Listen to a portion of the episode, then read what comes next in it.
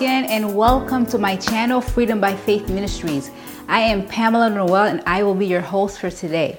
So we're going to start with prayer. Heavenly Father, we thank you, Lord, for bringing us together today, Lord. We ask you, Holy Spirit, to fill me with your word, with your wisdom, with knowledge, understanding, and, and discernment by the blood of Jesus. We ask you, Lord, to take over this um, talk tonight, Lord. We ask you, Holy Spirit, to speak through me, that I don't speak out of my own opinion or my flesh, that I will take myself aside so that you will teach your children what truth that you would like to be revealed today. So, we are going to continue our talk on spiritual warfare. Today, we're going to speak on the breastplate of righteousness. And as you remember, if you have had a chance to look at our previous videos, I would highly recommend you do so. One of our pictures that I had shown was a of a soldier who had on his helmet, he had a breastplate on, he had his belt, he had his shoes on, he had a sword and a shield. And today we're going to focus on righteousness. How do we put on the righteousness, the breastplate of the righteousness of Jesus? And why is it important to walk in right standing with God in order to have power and authority over Satan so that we can ensure we gain the victory that Jesus has already died for us on the cross? So when you live a life of godliness, right? And defeat Satan in every battle and every temptation that comes against you. The purpose is not to show off your, your power over Satan because you have none, right? But you are in effect demonstrate, demonstrating the triumphant victory of Jesus when he, when he conquered Satan when he conquered death and the grave and he rose again on the third day, he declared victory over Satan. And because he died for our sins, we now have the righteousness of Christ and we also can walk in authority over the enemy. So we're going to start, first of all, with Romans 3, verses 21 to 31. But now, God has shown us a way to be made right with him without keeping the requirements of the law, as was promised in the writings of Moses and the prophets long ago. We are made right with God by placing our faith in Jesus Christ. And this is true for everyone who believes, no matter who we are. For everyone has sinned, and we all fall short of God's glorious standard. Yet God, in His grace, freely makes us right in His sight. He did this through Christ Jesus when He freed us from the penalty of our sins. For God presented Jesus as the sacrifice for sin. People are made right with God when they believe that Jesus sacrificed His life, shedding His blood. This sacrifice shows that God was being fair when He held back and did not punish those who sinned in times past for he was looking ahead and including them in what he would do in this present time. God did this to demonstrate his righteousness, for he himself is fair and just, and he makes sinners right in his sight when they believe in Jesus. Can we boast then that we have done anything to be accepted by God? No, because our acquittal is not based on obeying the law. It is based on faith. So we are made right with God through faith and not by obeying the law. After all, is God the God of the Jews only? Isn't he also the God of the Gentiles? Of course he is.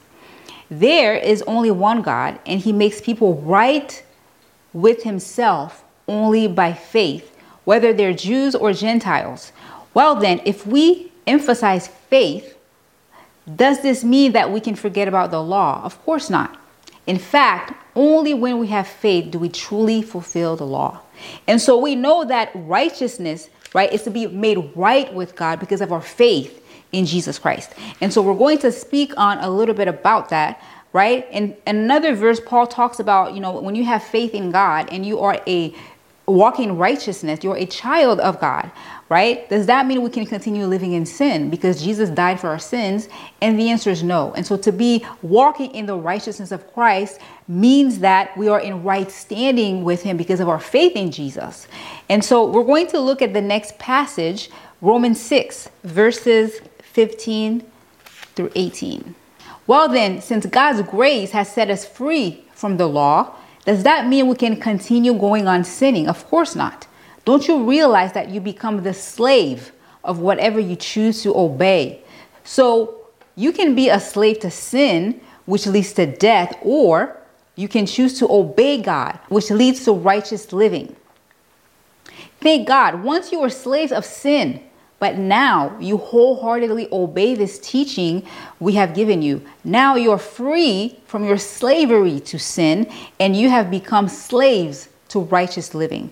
Okay, so living rightly, being in right standing with God means that we are slaves of righteous living, which means we're slaves to righteousness, as Paul has said. Um, so we're going to stay in the same chapter, but we're going to back up a little bit and go to verses 5 and 6. Paul says to the Romans, Since we have been united with him in his death, we will also be raised to a new life as he was. Right? So, because we're living in the righteousness of Christ. We're no longer living in slavery to sin, right? Jesus died on the cross, and our old self has also died with him. And he was raised to new life three days later, and we all we have also been risen to new life. Isaiah 61, verse 10. Isaiah 61, verse 10 says, I am overwhelmed with joy in the Lord my God, for he has dressed me with the clothing of salvation and draped me in a robe of righteousness. Right? So this is um, very interesting because it's like putting on the righteousness like a robe, right? It's like a garment right? And so it is not our works, it's not the law that makes us righteous, it is the righteousness of Christ. But here, I love how this passage says it. He says, God Himself will drape us in the robe of His righteousness. Okay, and so when you're putting on the breastplate of righteousness, it is not what you're doing, right? What we think is right, doing things based on our, our, our own opinions or flesh, right? We're putting on a breastplate that become that belongs to someone else. It's Jesus's breastplate, um, and so as we have seen in previous segments, which I highly recommend you review, um, we have learned that the belt of truth in spiritual warfare, the truth is Jesus. Jesus is the truth. So our belt, Jesus is our belt in the battle. We have learned also that the word of God, the sword of the Holy Spirit, the the sword of the Spirit is the word of God. And we learn in John 1 that Jesus is the word of God. So the word of God, the sword of the Spirit, also has a name, and the name of that sword is Jesus. And now we're learning that the breastplate of righteousness also comes from Christ. Jesus is our breastplate, right? So we put on the robe of righteousness. We put on the righteousness as a robe, as a garment that only comes from God, that only comes from Christ.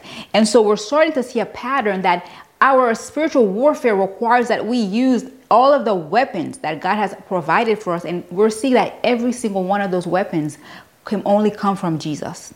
Okay? And so, in order to talk about righteousness, it's a very vast topic. And so, I've decided to focus on one very key aspect of righteousness. To walk in righteousness requires humility towards God.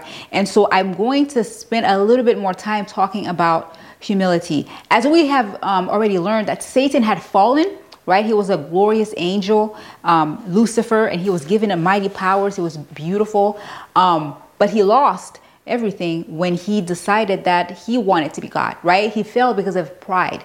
And so Jesus on the other hand, he humbled himself and he was raised after three days by the power of the Holy Spirit. And at the name of Jesus, every knee will bow. But before that could happen, Jesus had to humble himself first. And so, because we are following Christ, we are the, his disciples, we are going to learn what does it mean to walk in righteousness, specifically in humility, as um, looking at the pattern of Jesus.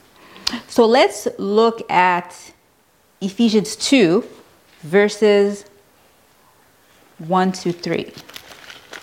Once you were dead because of your disobedience and your many sins, you used to live in sin just like the rest of the world, obeying the devil, the commander of the powers in the unseen world. He, Satan, the, the spiritual ruler of this world, which we know the commander of the powers of the unseen world is Satan.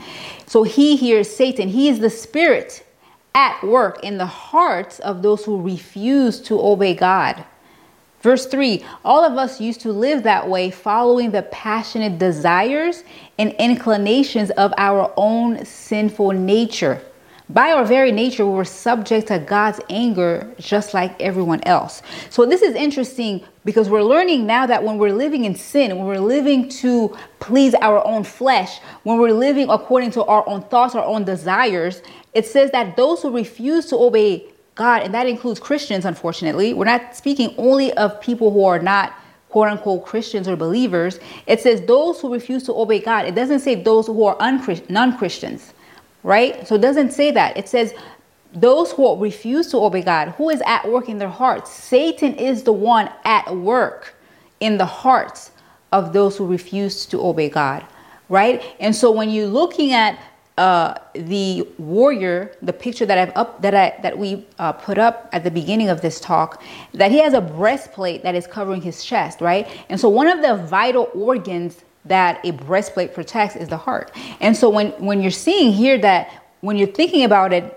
um, literally speaking, when an enemy comes against you and they're coming for your heart and you have a breastplate that protects your heart in the spiritual sense that is the your breastplate of righteousness so walking in right standing with god protects the heart it protects the enemy from having access to the heart because that is where he operates to manipulate those who are lost and don't have God or refuse to obey him, right? And so when we're walking in the righteousness of God, Satan has no access to your heart, right? And so our um, battle strategy in the war against evil, the spiritual warfare that we're in is to protect our heart from being accessed by the devil and his demonic principalities.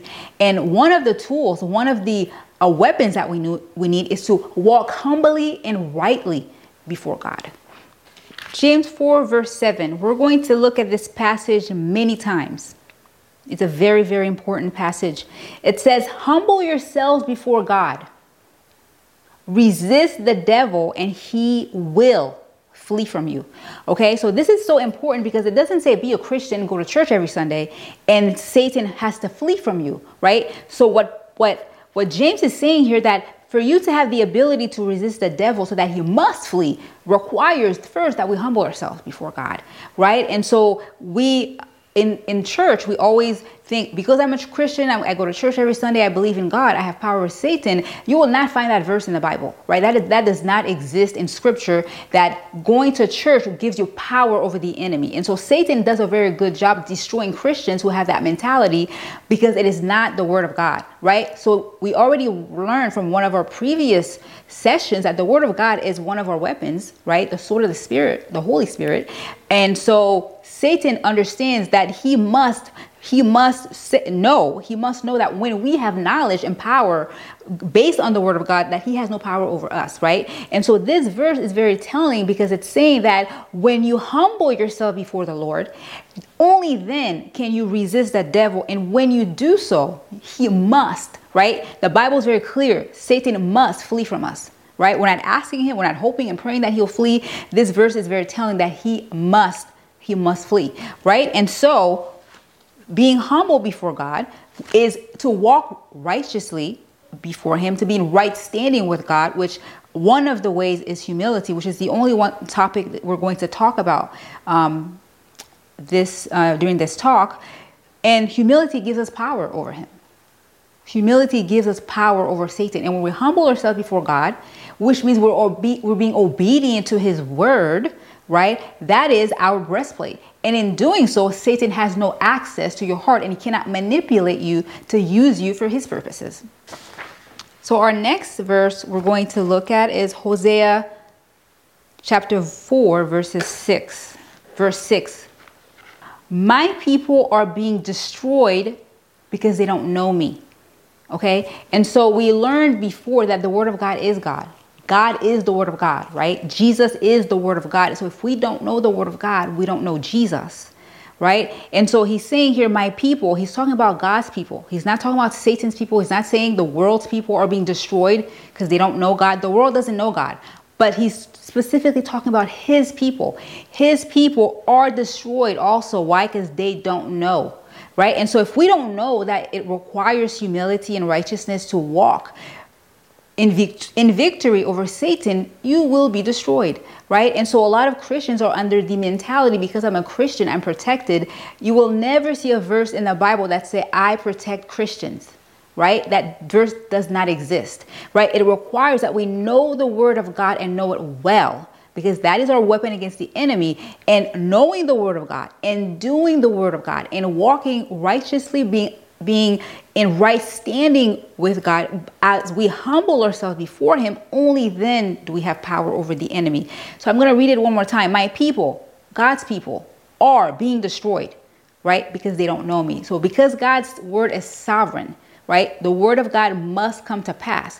When a believer is ignorant of the word of God and they are in opposition with Satan, they must be destroyed according to this verse. So it's on us to know our weapons. it's on us to study the word of God and to humble ourselves before him and to and to walk in the righteousness of Christ in humility so that when, not if, when the attack comes, we are well prepared. Okay, so who does God give knowledge to, right? He says, My people are being destroyed because they don't know me, right? So how does how does God teach whom whom, right? Whom does God teach? I should say. All Christians who go to church every Sunday who believe, we're gonna see, right? So so that means in according to this verse, in order to not be destroyed, it requires knowledge. It, it requires knowledge, right? So how do we gain knowledge from God? So Psalms 25 tells us. We're going to look at verses 9 to 12, 14 and 15 also. Psalm 25 verses 9 to 12. David says he leads the humble in doing right, teaching them his way. The Lord leads with unfailing love and faithfulness all who keep his covenant and obey his demands. For the honor of your name, O Lord, forgive my many, many sins. Who are those who fear the Lord? He will show them the path they should choose. Notice David is not saying, because I believe in God, he will lead me, right? He's not saying that. He says, those who are humble. Number nine, he leads the humble in doing right. Right? So notice God is only leading those who are humble. And in the same chapter, 14 and 15 says, this is David talking again. He says, The Lord is a friend to everyone who believes. No, he doesn't say that. He says, The Lord is a friend to those who fear him, and he teaches them his covenant, right? And so for us to be taught by God, to have knowledge and understanding that will that will prevent destruction, as he has said in in Hosea, my people are being destroyed because they don't know me. Here it's telling you, how do we know God? It requires first that we are humble first before Him, right? And so David is telling us that God will lead us, right? He will teach us, right? So God will guide us along the right path. Why? When we're humble before Him. Right? And so Satan knows that very well. And he knows that if we are out of the will of God because of pride, that we have to be destroyed because that is the word of God and the word of God cannot change. And so we do not want to have Satan use our ignorance of God's word to his advantage, right? So it is on us to learn the word of God and to be humble and obedient to the word of God so that when we resist the devil, he has no other option but to flee. Okay? So ask yourself this question Would you consider yourself to be humble? Would you consider yourself to be obedient to the word of God? right? And so, if, if for example, someone lied about you, betrayed you in some way, um, how quickly would you forgive that person? Or would you fight to um, preserve your reputation, right? Would you just say, oh, well, I'm a Christian, God's on my side, right? Would that be your response, right? How would you respond to opposition, somebody coming against you? Right? And so, also often, I believe Christians fall for these tactics because we don't realize that there's a spiritual warfare behind that person and that we don't fight flesh and blood. And that person is a tool that Satan is using to get at your pride so that instead of uh, being humble before God and forgiving that person, now you're fighting for your, your, your reputation. Right, and you're going to go behind their back. Well, they did it to me. I'm going to do it to them. I'm going to give them a piece of, of my mind. Right, you've lost that battle already right? And so we must be wise. We must practice wisdom and understanding when we humble ourselves before God so that He can reveal to us the real spiritual battle that's going on and not just what's going on in the natural. Okay? Um, the next verse, um, in talking about forgiveness, um, Romans 12, verses 17 to 21. Never pay back evil with more evil Do things in such a way that everyone can see you're honorable. Do all that you can to live in peace with everyone, which includes our enemies. Dear friends, never take revenge. Leave that to the righteous anger of God, not our unrighteous anger, but the righteous anger of God. For scriptures say God is talking, I will take revenge.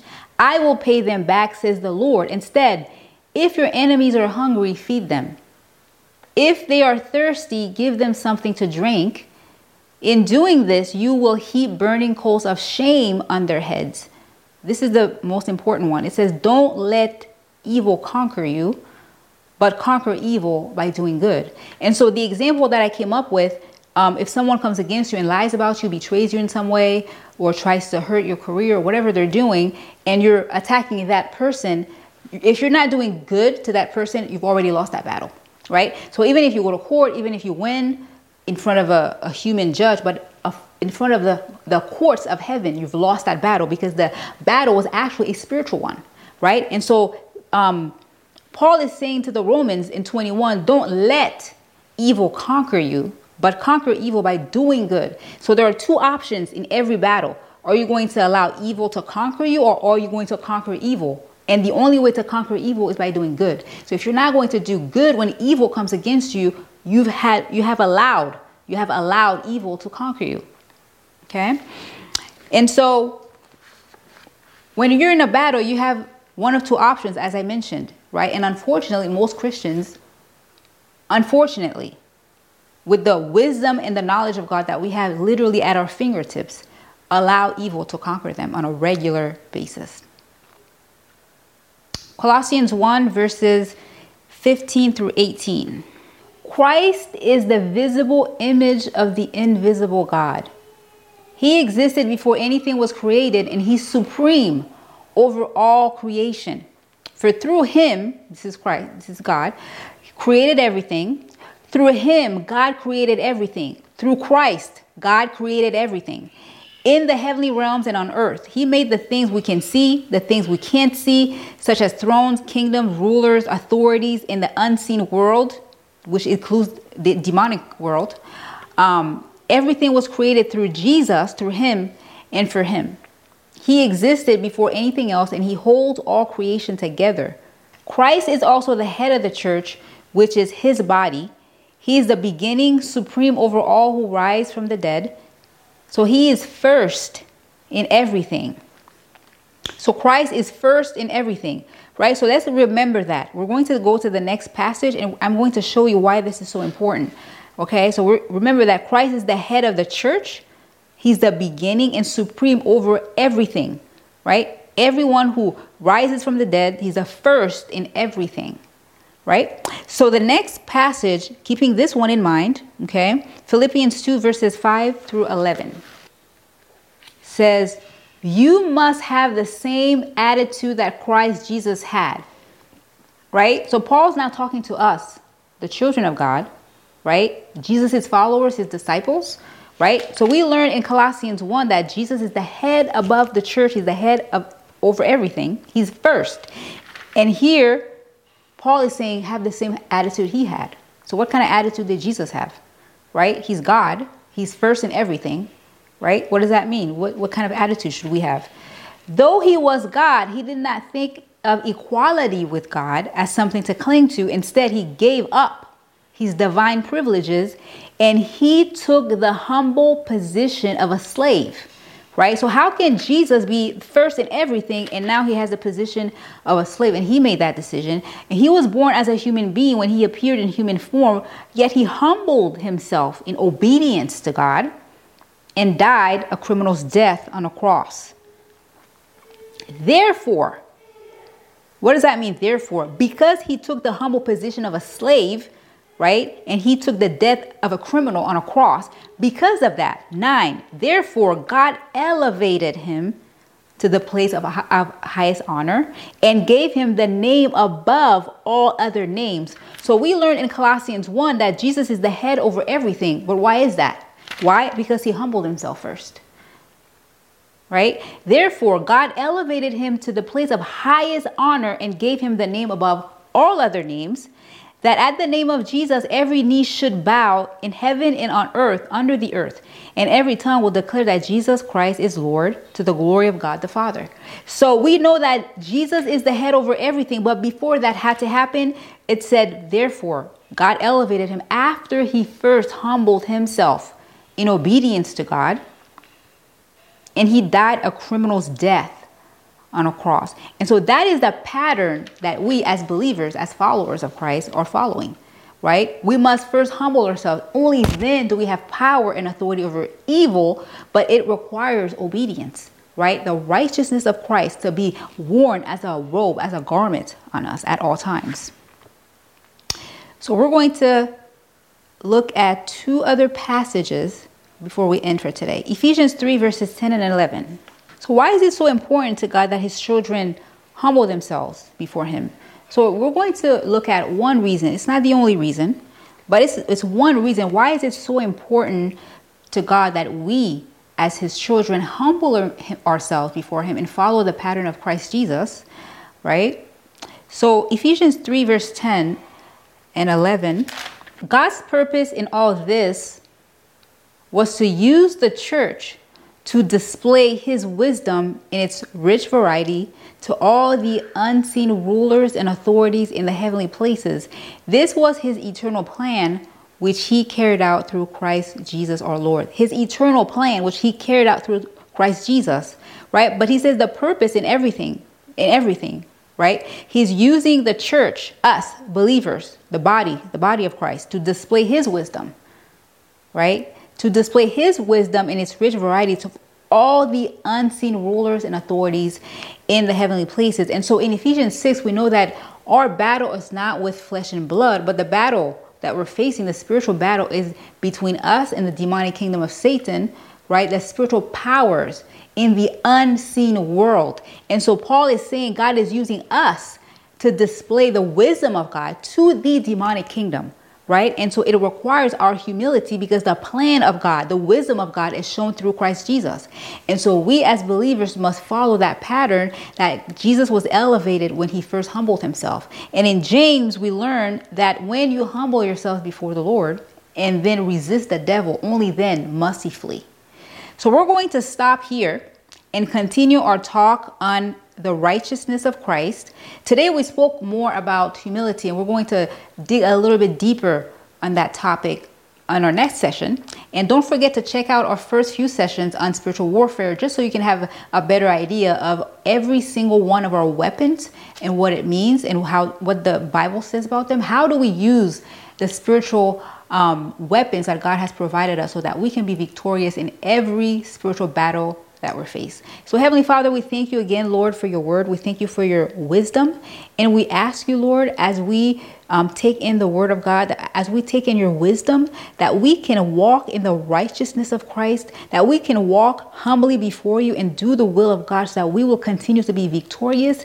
And as we put on the breastplate, of righteousness to not allow Satan access to the heart because that is where he operates. So we thank you, God, for um, giving us more understanding of your word so that as we go uh, forward in our lives that we will continue to demonstrate the victory that you have already died to give us. So we thank you everyone for joining us and we are looking forward to seeing you again next time have a blessed day. Are you ready to step into your calling and destroy fear, worry, doubt, and anxiety? In Our Victory, God's Glory, author Pamela Noel describes the stop and do nothing else principle that was used by some of the most powerful people in Scripture, including David, Moses, Peter, and Daniel. This You Can't Help Yourself book reveals that success in every area of your life lies in one name Our Victory, God's Glory was written to support Haiti's elite medical team, a Haitian American owned not for profit organization that provides healthcare services to the poor in Haiti.